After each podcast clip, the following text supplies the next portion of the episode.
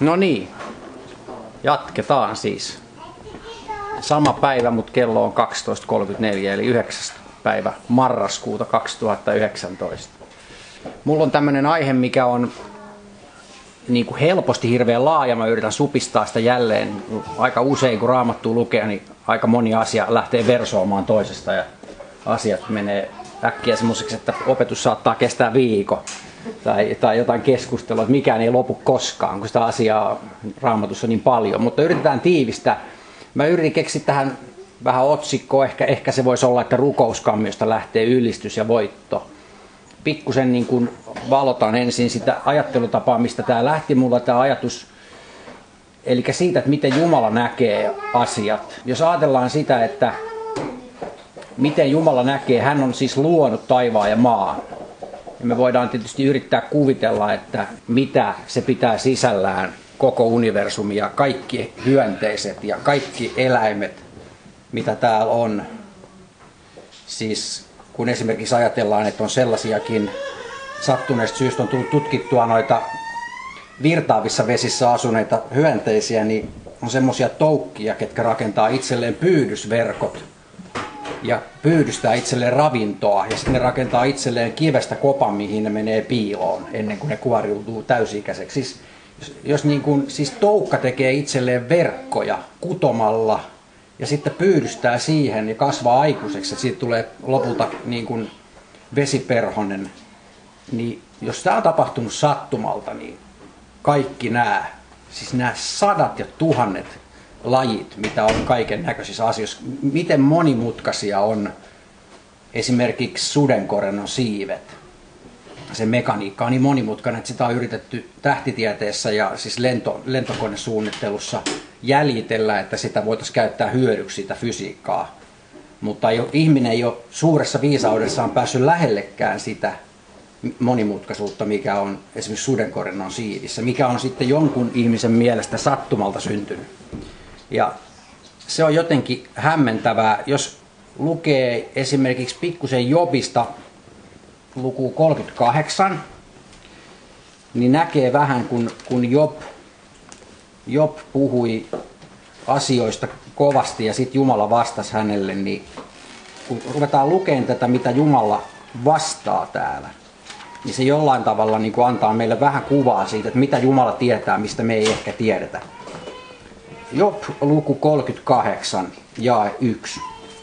Silloin Herra vastasi Jopille tuulispäästä ja sanoi, Kuka olet sinä, joka taitamattomilla puheilla pimennät minun aivoitukseni? Vyötä nyt kupeesi kuin mies, minä kysyn sinulta, opeta sinä minua. Missä olit silloin, kun minä maan perustin? Ilmoita se, jos ymmärryksesi riittää. Kuka on määrännyt sen mitat? Tottapa sen tiedät. Tai kuka on vetänyt mittanuoran sen ylitse? Mihin upotettiin sen perustukset, tahi, kuka laski sen kulmakiven? Kun aamutähdet kaikki iloitsivat ja kaikki Jumalan pojat riemuitsivat. Ja kuka sulki ovilla meren, kun se puhkesi ja, ko- ja kohdusta lähti? Kun minä panin sille pilven vaatteeksi ja synkeyden kapaloksi. Kun minä rakensin sille rajani, asetin sille teljet ja ovet. Ja sanoin, tähän asti saat tulla, mutta edemmäksi et. Tässä täytyy sinun ylväinen aaltoisi asettua. Oletko eläissäsi käskenyt päivän koittaa tai osoittanut aamuruskolle paikkansa, että se tarttuisi maan liepeisiin ja puhdistaisi jumalattomat siitä pois? Silloin se muuttuu niin kuin savi sinetin alla ja kaikki tulee kuin vaatetettuna esille. Jumalattomilta riistetään heidän valonsa ja kohonnut käsivarsi murskataan. Oletko astunut alas meren lähdesuonille asti ja kulkenut syvyyden kuilut? Ovatko kuoleman portit sinulle paljastuneet Oletko nähnyt pimeyden portit? Käsitätkö kuinka avaramaa on? Ilmoita se, jos kaiken tämän tiedät. Sitten tätä jatkuu ja jatkuu.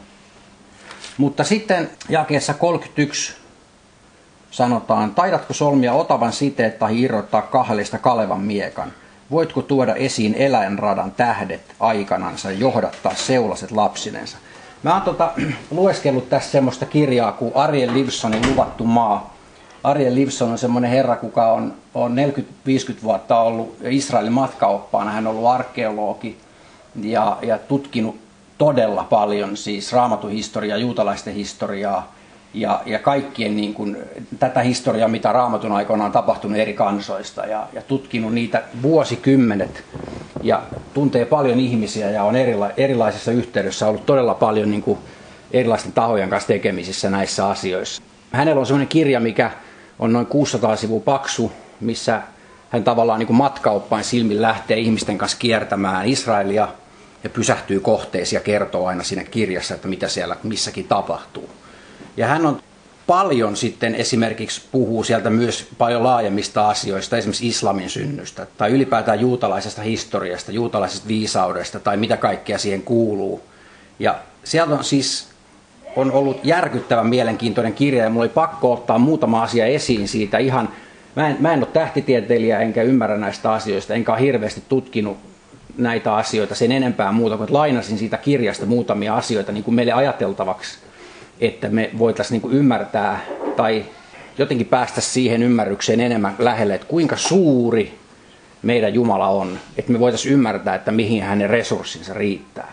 Tämä jae 31 Jopissa, missä puhuttiin taidatko solmia otavan, niin tämä on Babylonian Talmudin mukaan, eli juutalaista, niin kuin, juutalaista suullistakin, mutta perimätietoa kautta aikojen vanhoja kirjoituksia, minkä kautta niin kuin Otava mielletään Saturnukseksi ja Mars olisi tämä Kalevan miekka, mikä on, on Talbunin mukaan tämä Otava on Kiima ja Kalevan miekka on Kesil ja ne viittaa näihin Saturnukseen ja Marsiin. Ja myöskin Aamoksessa, tässä puhuttiin Jopissa, puhuttiin näistä jakeessa 31 tässä ja luvussa 38, mutta Aamoksen viidennessä luvussa jakeessa 8 sanotaan myös, te jotka muutatte oikeuden koiruohoksi ja vanhuskauden maahan kukistatte, hän, joka on tehnyt otavan ja kalevan miekan ja muuttaa synkeyden aamuksi ja pimentää päivän yöksi ja kutsuu koko meren vedet ja vuodattaa ne maan pinnalle, Herra hänen nimensä. Sen takia tästä puhun, koska on erilaisia tahoja, jotka on väittäneet maailmankappaleiden muutoksista kaikkien näiden vuosituhansien aikana niin, että Jumala on käyttänyt siis erilaisia planeettoja hyväkseen aiheuttaakseen erilaisia katastrofeja. Esimerkiksi Sodoma ja Komoran tuho on ollut tämmöinen niin kuin tilanne, että siis Jupiterista on ilmeisesti iskenyt salamoita. Jupiter on käynyt niin lähellä maata. Sitten joissain paikoissa puhutaan, että Venus on käynyt niin lähellä maata, että se on aiheuttanut erilaisia luonnonmullistuksia. Ja me tiedetään, että nämä taivaankappaleet on muuttanut paikkaansa vuosituhansien aikana. Juutalaisen perimätiedon mukaan Saturnuksen renkaat on jossain vaiheessa ollut nähtävillä – silmillä, mutta nykyään niitä ei näe enää paitsi kaukoputkella. Ja tämmöisien kaikkien asioiden seurauksena niin kuin voidaan nähdä, että, että jotain todella suurta hän on tehnyt, että hän on saanut tehtyä se, minkä hän on halunnut. Esimerkiksi psalmissa 114 sanotaan, kun Israel lähti Egyptistä, Jaakobin suku vieraskielisestä kansasta, silloin Juuda tuli hänen pyhäkökseen, Israel hänen valtakunnaksensa. Sen näki meri ja pakeni. Jordan kääntyi takaisin. Vuoret hyppivät niin kuin oinaat, kukkulat niin kuin lammasten karitsat. Mikä sinun on meri, kun pakenet? Mikä sinun Jordan, kun käännyt takaisin? Te vuoret, miksi hypitte kuin oinaatte, kukkulat kuin lammasten karitsat. Vapise mua Herran kasvojen edessä, Jaakobin Jumalan kasvojen edessä, joka muuttaa kallion vesilammikoksi kovan kiven vesilähteeksi.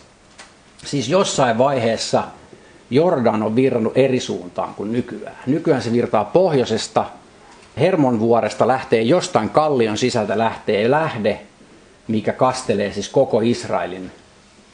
Vertauskuvallisesti se on mielenkiintoista, jos ajatellaan, että pyhä henki on kuin lähde, mistä pulppua elävät vedet. Koko se Jordan virta kastelee siis tietysti Genesaretin järven ja sieltä kautta virtaa kuolleeseen mereen, mihin se pysähtyy se vesi mutta jossain vaiheessa se on virannut eri suuntaan. Jossain vaiheessa sanotaan, että Mustameri on ollut makea järvi. Jossain vaiheessa sanotaan, että nämä on niin kuin tapahtunut, nämä muutokset on ollut eri päin, että Välimeren ja, ja Kuolemeren, tai Välimeren ja näiden korkeus on ollut eri, että vesien virtaamissuunta on ollut eri suuntaan. Milloin nämä on tapahtunut? Onko nämä tapahtunut vedenpaisumuksen yhteydessä?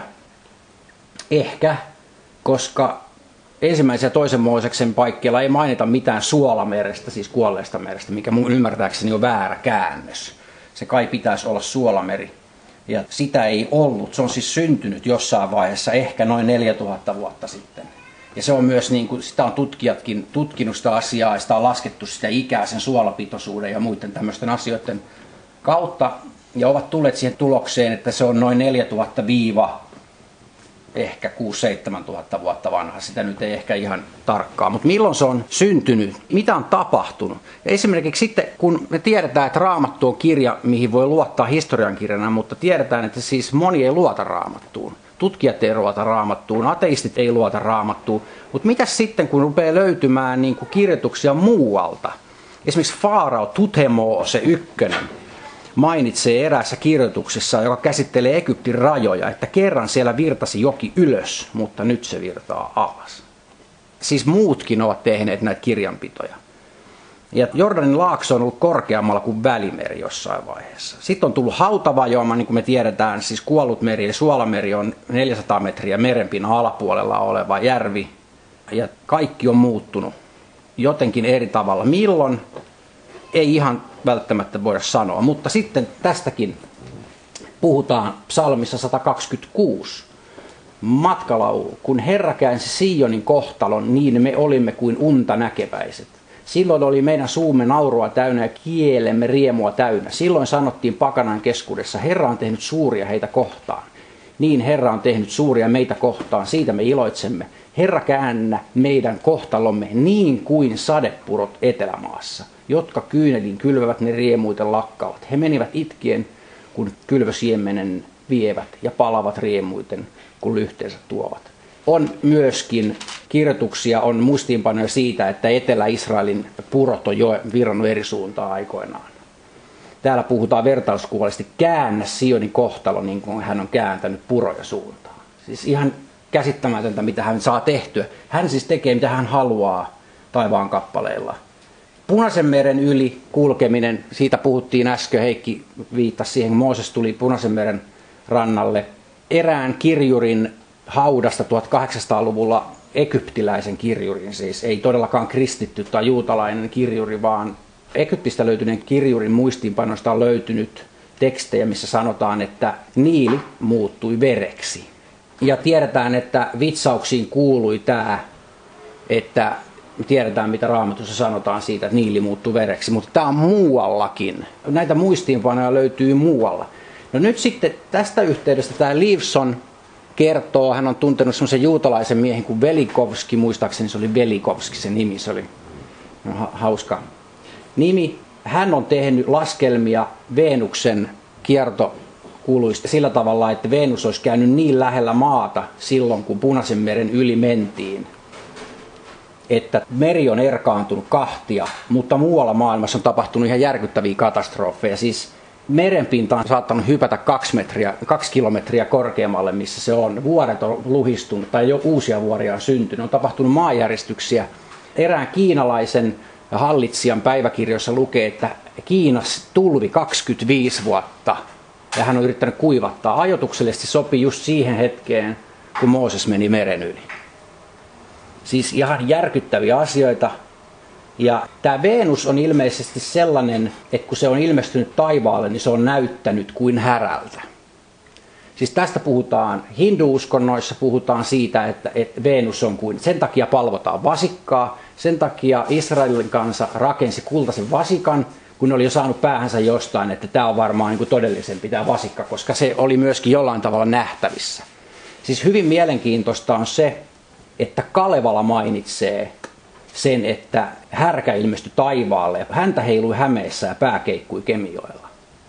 Ja ilmeisesti Venus on näyttänyt semmoiselta, koska koko maailma on ruvennut palvomaan lehmiä. Eli jotain on tapahtunut, niin kuin me tiedetään, niin uskonnot perustuu aika paljon taivaan kappaleisiin. Milloin mikäkin on ilmestynyt taivaalle tai syrjäyttänyt jonkun toisen. Tai jonkun tiettyjen vuosikymmenien saatossa aina joku tietty taivaan kappale palaa siihen aiheuttamaan jotain katastrofia. Ne on rukoillut näitä, että se ei tapahtuisi. Siis Jumalan vitsauksista tai hänen suurista teoistaan on niin polveutunut uusia uskontoja, mitkä ei ymmärrä sitä, että kuka sen kaiken takana on. Nämä on niin isoja asioita, että nämä vetää ihan hiljaiseksi, kun sen takia mä näitä tässä niin tuon esiin, että kun me rukoillaan Jumalaa niin me voidaan tietää, että siis millä tavalla hänellä on niin mahdollisuuksia toimia meidän kanssa. Jos hän niin ihan oikeasti on luonut tämän kaiken ja pystyy aikaan saamaan sen, että nyt mennään meren yli ja koko siis maailma niin sekoo. Koko maailmassa tapahtuu kaiken näköistä. Se on niin merkkinä siitä, että hänen kansansa meni nyt tästä yli. Voitaisiin katsoa, tämä, tämä on toinen Mooses. Ja tämä liittyy hirveän paljon nyt sit siihen, mun mielestä siihen niin kuin toinen Mooses 14. Mitä, mitä, tota, mitä Mooses teki. Mooseshan ei siis halkassut tietenkään sitä merta. Hänellä ei olisi riittänyt resurssit siihen. Mutta hän teki niin kuin Jumala sanoi. Joo, no tämä on siis ensimmäinen jae, toinen Mooses. Sano israelilaisille, että he kääntyvät takaisin ja leiriytyvät Pi-Hahirotin kohdalle Mignolin ja meren välille. Leiritykää vastapäätä Baal Sefon ja meren rannalle. Tämä Pi-Hahirot hebrean kielellä tarkoittaa siis suomeksi luolien suu. Ja tiedetään, että silloin kun Mooses pakeni ensimmäisen kerran Egyptistä, kun hän tappoi siellä sen yhden miehen, hän lähti karkuun maanpakoon, niin hän on kulkenut niissä samoissa vuorisolissa, mistä hän nyt vei kansan yli. Ja hän on tarkkaan tiennyt, kun Jumala sanoo, että kääntykää takaisin ja leiritykää Pi-Hahirotin kohdalle. Se on nimittäin semmoinen paikka Punaisen meren rannalla, että sinne tullaan isoa korkeita vuorisolan vanhaa kuivunutta joen pohjaa pitkin. Rantaa, missä on iso hiekkaranta – ja siellä vastassa on meri, minkä syvyys on siis muistaakseni syvimmillään noin 11 kilometriä. Että siitä ei kahlata. Mutta siis et, täysin epätoivoinen paikka, mihin Jumala johdattaa Mooseksen. Siitä on sitten käynyt tämmöinen Ron Wyatt-niminen henkilö, tehnyt tutkimuksia sukeltanut siellä joskus 80-90-luvulla ja löytänyt sieltä semmoisen kohdan, missä tämä vanha kuivunut joen uoma on tuonut hiekkaa se siinä joessa aikoinaan paljon ja vastapuolella on myös vuorisola, mikä on tuonut hiekkaa. Eli siinä keskellä näiden vuorien, vuoren solien välissä on semmoinen hiekkakumpu, mikä nousee niin ylös, että jos Jumala on pudottanut sen veden tasoa muutaman metrin, niin on päässyt semmoista siltaa pitkin yli. Hän on siis tehnyt tämän jo etukäteen. Hän on tiennyt, että tästä mennään yli. Tämä on se paikka se on hämmästyttävää. Se sieltä on löytynyt sitten sieltä syvyyksistä, kun on sukellettu, niin sieltä on löytynyt koralliriuttoja, mitkä on, koralli kasvaa aina jonkun kiinteen ympärille. Siellä on semmoisia niin kuin vaunun pyörästöjä täynnä se pohja, niin kuin Faaraon hovin kärryt, sotakärryt oli, että kaksi pyörää akseli välissä. Niin sellaisia on pystyssä eri asennossa koko merenpohja täynnä. Siellä on myös kultasia pyöriä. Kun kullan ympärille ei me koralli, se ei kasva siihen. Ja kultaisia pyöriä oli ainoastaan Faaraolla ja ylipapeilla. Sitten sieltä on löytynyt hevosenluita. Kaikki nämä todistusaineet on, on, on siis käsin kosketeltavissa. Sitä kultasta ei voi hakea sitä, koska se hajoaa. Kaikki siinä, kun se on kullattu ja siellä sisällä on jotain muuta ainetta, varmaankin puuta tai en tiedä, niin se on niin hapera, että jos se nostaa, niin se hajoaa. Se ei, siihen ei, no eikä sitä kukaan halua uskoa, koska jos se haettaisiin se todistusaineisto sieltä esiin, niin koko maailma joutuisi tunnustamaan sieltä, että täällä on Jumala, kukaan kaikkia muita Jumalia ylempänä, ja se aiheuttaa se pakokauhua. Siis tämä on niin tätä ateismia, että ei vaan nähdä asioita ennen kuin sitten Jumala on meihin istuttanut sen pyhähengen niin, että me uudestaan synnytään, niin sitten nämä asiat on helppo uskoa. Mutta sitä ennen vaan ei, vaan kerta kaikkiaan ole helppo uskoa. Jatketaan lukemista jae kolme. Ja Faara on ajatteleva, että israelilaiset ovat eksyneet maassa ja että eräma on saartanut heidät. Ja minä paadutan Faaraon sydämen niin, että hän ajaa heitä takaa, mutta minä näytän kunniani tuhoamalla Faaraon ja koko hänen sotajoukkonsa. Ja niin egyptiläiset tulevat tietämään, että minä olen Herra, ja he tekivät niin. Siis Herra puhui Moosekselle sanoen, tämä alkaa ensimmäisessä jakeessa. Ja kaikki tämän siis Herra puhui Moosekselle ennen kuin he kääntyivät takaisin ja lähtivät kulkemaan sinne kohti sitä merenrantaa, sitä niin sanottua umpikujaa. Mooses siis on kuullut Herran äänen, hän on puhunut hänen kanssaan, uskonut siihen ja totellut sen ja vienyt sen kansan sinne. Tämä ei ole voinut olla ensimmäinen kerta, niin kuin tiedetään, ei se ollutkaan ensimmäinen kerta lähellekään, kun Mooses puhui Herran kanssa – mutta hän on todella oppinut luottamaan siihen, että okei, Tämä on ihan niin kuin järjetön ajatus, mutta mä teen niin. Mä vien tämän kansan tuonne merenrantaan. Se on ihan järjetön ajatus, mutta Herra sanoo niin. Herra sanoo, hän uskoi sen. Ja he tekivät niin siis. Jae 5. Kun Egyptin kuninkaalle ilmoitettiin, että kansa oli paennut, muuttui Faaraan ja hänen palvelijansa mieli kansaa kohtaan, niin he sanoivat, mitä teimmekään, kun päästimme Israelin meitä palvelemasta. Ja hän valjastutti hevoset sotavaunojen eteen ja otti väkensä mukaansa. Ja, he, ja hän otti kuudet sadat valitut sotavaunut sekä kaikki muut Egyptin sotavaunut ynnä vaunusoturit niihin kaikkiin. Sillä Herra paadutti Faaraan Egyptin kuninkaan sydämen niin, että hän lähti ajamaan takaa israelilaisia, vaikka israelilaiset olivat lähteneet matkaan voimallisen käden sulaissa. Ja egyptiläiset kaikki Faaraan hevoset, sotavaunut ja ratsumiehet ja koko hänen sotajoukkonsa ajoivat heitä takaa ja saavuttivat heidät leiriytyneenä meren rannalle Pi Hahirotin kohdalle vastapäätä Baal Sefonia. Ja kun Farao oli lähellä, nostivat israelilaiset silmänsä ja näkivät, että egyptiläiset olivat tulossa heidän jäljessänsä. Silloin israelilaiset peljästyivät kovin ja huusivat Herraa. He peljästyivät siis kovin. Kuka muu ei kuulu Herran ääntä paitsi Mooses. Mooses kertoi sen ihmisille. Ihmisten piti siis myös luottaa Moosekseen. Piti luottaa tähän johtajaan, että tämä johtaja on oikeassa. He luottivat, ei heillä ollut vaihtoehtoja myöskään. Minkälaisia tuntemuksia ihmisillä on ollut tuolla? On varmaan ollut todella erilaisia tuntemuksia. Joku on ollut uskollinen Moosesta kohtaan, joku on ollut purnaamaan, että tämä on hullu tämä mies. Ja se on aiheuttanut varmaan kaaosta ja kaiken näköistä erkaantumista. Jotkut on ehkä kapinoinut, niin kuin tiedetään Moosesta vastaan, jotkut on ollut vain passiivisia, eikä ole sanoneet mitään. Jotkut on halunneet totella, jotkut on ollut vakuuttuneita, että tämä pitää paikkansa. Varmaan kaikki mahdolliset ihmistunteet ja, ja on ollut mukana siellä inhimillisesti. Ja he sanoivat Moosekselle ja 11, eikö Egyptissä ollut hautoja, kun toit meidät tämän erämaahan kuolemaan? Mitä teit meille, kun johdatit meidät pois Egyptistä? Emmekö sanoneet tätä sinulle Egyptissä? Sanoimmehän, anna meidän olla rauhassa, että palvelisimme egyptiläisiä, sillä parempi olisi ollut palvella egyptiläisiä kuin kuolla erämaahan. Mooses vastasi kansalle, älkää peljätkö, pysykää paikoillaan, niin, te näette, minkä pelastuksen Herra tänä päivänä antaa teille. Sillä sellaista, minkä näette egyptiläisille tapahtuman tänä päivänä, ette koskaan enää tule näkemään. No ei varmasti. Hän oli varma, että tämä tapahtuu. Ja Jumala oli sanonut hänelle, että mene sinne rantaan. Ja ilmoittanut, että tuut näkemään jotain semmoista, mitä ei. Että hän pelastaa kansan ja Mooses oli nähnyt jo nämä kaikki vitsaukset, mitä oli Faarauta kohtaan tapahtunut Egyptissä, todella isoja asioita. Ja hänen oli jo helppo tässä vaiheessa, tai helppo ja helppo, mutta hän, hän oli niin kuin valmis palvelemaan ja olemaan kypsä siinä, että hän todella näin ison asian. Nimittäin jos hän olisi kuullut väärin, niin se kansa olisi teurastettu sinne rannalle. Siis aivan selvä asia. Varmasti joka ainoa mies, nainen ja lapsi olisi tapettu sinne. Jae 14. Herra sotii teidän puolestanne, että olkaa hiljaa. Ja Herra sanoi Moosekselle, miksi huudat minulle? Sanoi israelilaisille, että he lähtevät liikkeelle. Mä oon miettinyt tätä pitkään monestikin, kun tullut tähän kohtaan, että miksi tässä kävi näin. Miksi Herra sanoi, miksi huudat minulle?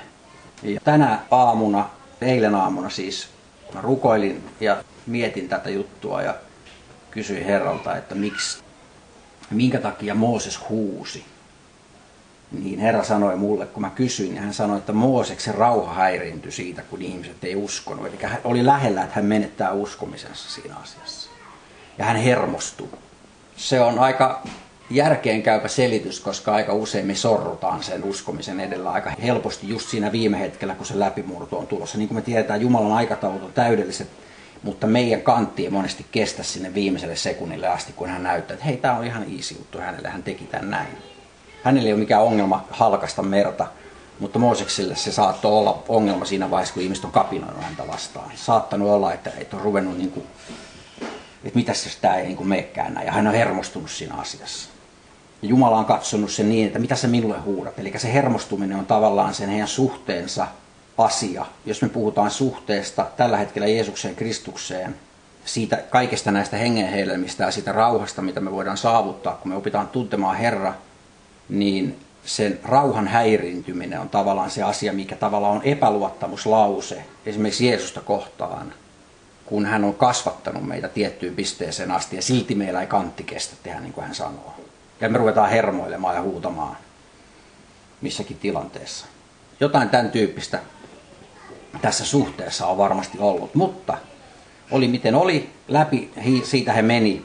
Okei, tämä oli Mooses. Sitten me tiedetään, kuinka väkevästi Jumalan on täytynyt puhua Abrahamille, kun Abraham todella lähti sieltä synnyin seuduiltaan. Lähti sinne ja uskoi sen, että hän tulee olemaan kaikkien kansojen isä ja niin poispäin. Hän on puhunut profeetoille, mutta niitä loppujen lopuksi, kun ruvetaan laskemaan, paljonko raamatussa vanhastamentissa esimerkiksi on niitä ihmisiä, kenelle hän on puhunut, niin ei niitä nyt loppujen lopuksi niin hirvittävän paljon ole. Miksi just nämä ihmiset on valikoitunut sellaisiksi, kenelle Jumala on puhunut ja ei puhunut kaikille, niin jonkunlainen uskollisuus ja luotettavuus siinä on pakko olla takana, että hän on valinnut tiettyjä ihmisiä tiettyihin tehtäviin ja niiden on täytynyt olla sitten paimenia. Jos tämä ymmärretään väärin nyky hetkessä sovelletaan sitä liian väärin, niin saattaa käydä niin, että joku seurakunnan kaitsija esimerkiksi ajattelee, että hän on ainoastaan se, kuka vie ihmisiä eteenpäin ja häntä pitää totella, koska Herra puhuu hänelle. Tämmöisiä me tiedetään paljon tämmöisiä tarinoita maailmalla, missä on sit lopulta niin kuin tapahtunut jotain ja koko seurakunta on hajonnut ja on tapahtunut kaiken näköisiä asioita. Sen takia niin kuin ollaan menossa tässäkin koko ajan kohti uutta liittoa, missä etsitään sitä, että me voimme itse muodostaa sen suhteemme Jeesuksen kanssa ja elää siinä siinä pyhyydessä. Nämä herrat on ollut ilmeisen pyhiä, niin kuin vaeltaneet tässä Herran tiessä, mistä Heikki puhui äsken, koska Mooses pystyi viemään sen kansan siinä uskossaan kohti sinne luvattua maata. Lyhyesti kävisin läpi Danielin, koska tämä on hyvä esimerkki. Ihan kursiivisesti Hesekiel, Daniel, kuudes luku, ensimmäinen jae. Daere Jaaves näki hyväksi asettaa valtakuntansa 120 satraappia, että heitä olisi kaikkialla valtakunnassa. Ja heitä ylempänä oli kolme valtaherraa, josta Daniel oli yksi. Heille tuli satraappien tehdä tili, että kuningas kärsisi vahinkoa. Mutta Daniel oli etevämpi muita valtaherroja sekä satraappeja, sillä hänessä oli erinomainen henki. Ja kuningas aikoi asettaa hänet koko valtakunnan päämiehiksi. Silloin toiset valtaherrat sekä satraapit etsivät Danielia vastaan syytä valtakunnan hallinnossa, mutta he eivät löytäneet, he eivät voineet löytää mitään syytä eikä rikkomusta, sillä hän oli uskollinen, eikä hänestä laiminlyöntiä eikä rikkomusta löydetty. Siis tässä se sanotaan nyt. Silloin nämä miehet sanoivat, me emme löydä tuosta Danielista mitään syytä, ellei me löydä sitä hänen Jumalan palveluksessaan. Ja siis teki kaikki asiansa todella hyvin, ja syykin tältä kohta näkyy. Sitten täällä tapahtuu näin, että nämä haluaa säätää tämän kiellon, että kuka tahansa palvelee jotain muuta Jumalaa kuin tätä Darejevasta, niin se surmataan. Mennään vielä jakeesta kuusi eteenpäin. Sen jälkeen nämä valtaherrat ja satraapit riensivät kiirusti kuninkaan tykö ja sanoivat hänelle näin, kuningas Darejevas eläköön iankaikkisesti. Kaikki kuninkaalliset valtaherrat, maaherrat, satraapit, hallitusmiehet ja käskynhaltijat ovat keskenänsä neuvotelleet että olisi annettava kuninkaallinen julistus ja vahvistettava kielto, että kuka ikinä 30 päivän kuluessa rukoilee jotakin yhdeltäkään Jumalalta tai ihmiseltä, paitsi sinulta kuningas, se heitettäköön jalopeuraan eli leijonain luolaan. Nyt kuningas, säädä kielto ja kirjoita kirjoitus, jota medialaiset ja persialaiset peruttamattoman lain mukaan ei voida muuttaa. Niin kuningas Dara Jaaves kirjoitti kirjoituksen ja kielon. Niin pian kuin Daniel oli saanut tietää, että kirjoitus oli kirjoitettu, hän meni talonsa, jonka yläsalin ikkunat olivat avatut Jerusalemiin päin, ja hän lankesi kolmena hetkenä päivässä polvillensa, rukoili ja kiitti Jumalansa aivan niin kuin hän ennenkin oli tehnyt. Siis aika kova paine. Meillä ei olla onneksi tässä hetkessä Suomessa, missä meidän sananvapautta tai uskoa tälläkin hetkellä härkitään aika kovaa. Me tiedetään, mitä on tapahtumassa, ollaan seurattu vähän uutisia. Ja tämmöistä ei ole ollut meillä, että se, joka palvelee Jumalaa, eli kristittyä Jumalaa, jos sanotaan, että se, joka tunnustaa Jeesuksen Herraksi tässä päivässä, että se heitetään leijonien luolaan. Mikä on aika iso tuomio nykypäivänä, jos ajatellaan, mitä se tarkoittaisi raadeltavaksi johonkin. Ja aika varmasti moni piiloutuisi ja moni aika varmasti tottelisi sitä pelossansa, ettei käy huonosti. Daniel meni ja ylisti Jumalaa tämän kaiken paineen keskellä. Meni polvillensa rukoili ja kiitti. Siis hän on kiittänyt siitä, että hänen Jumalansa on suurempi kuin nämä, mitkä yrittävät keksiä näitä kaiken näköisiä asioita. Me tiedetään, että hänet saatiin kiinni siitä, hänet heitettiin leijonien luolaan ja sitten ne menivät katsomaan sinne, että kuinka siellä oli käynyt. Sitten kun jakeessa 20 menevät katsomaan sinne leijonan luolaan, lukee näin. Ja lähestyessään luolaa hän huusi Danielille murheellisella äänellä ja kuningas lausui ja sanoi Danielille, Daniel, sinä elävän Jumalan palvelija, onko sinun Jumalasi, jota lakkaamatta palvelet, voinut pelastaa sinut jalopeuralta? Ja Daniel vastaa, ja 21, silloin Daniel vastasi kuninkaalle, kuningas eläköön iankaikkisesti, minun Jumalani on lähettänyt enkelinsä ja sulkenut jalopeurain kidat niin, etteivät ne ole minua vahingoittaneet, sillä minut on havaittu nuhteettomaksi hänen edessänsä. Enkä minä ole sinuakaan vastaan kuningas rikosta tehnyt ja niin edelleen. Hänet on havaittu nuhteettomaksi. Tämä on mielenkiintoinen sana. Tämä nuhteeton. Tässä Mooses on ollut vastaava, on ollut paljon muita vastaavia. Mutta nyt kun riennetään pikkuhiljaa kohti uudempaa liittoa, katsotaan psalmi 27. Vielä mennään Daavidiin. Daavidin virsi. Herra on minun valkeuteni ja autuuteni. Ketä minä pelkään? Herra on minun elämäni turva. Ketä minä vapisen? Siis valkeus. Raamatussa puhutaan paljon valkeudusta, valosta. Jeesus käyttää valkeusvertauskuvaa paljon. Jumalan valtakunnasta puhutaan, että se on valkeus. Jumalan läsnäolosta puhutaan, että se on valkeus, kirkkaus, valo. Niitä synonyymejä on myös vaikka kuinka paljon. Jos ajatellaan, että Jumala on siellä, missä, ja Jeesus Kristus on siellä, missä on siis Jumalan valtakunta, niin siellä on myös valo. Jos sinne valoon pääsee, niin sehän tarkoittaa silloin, että on suhde Herran kanssa. Koska muuten elää pimeydessä. Jos on nähnyt valon ja on päässyt valtakuntaan, niin on todennäköisesti saanut ilmestystä. Koska on jo päässyt siihen pisteeseen asti, että on ruvennut seurustelemaan Herran Jeesuksen kanssa. Tässä tapauksessa David on päässyt todella lähelle Herraa, Jumalaa, Isää, koska hän puhuu, että Herra on minun valkeuteni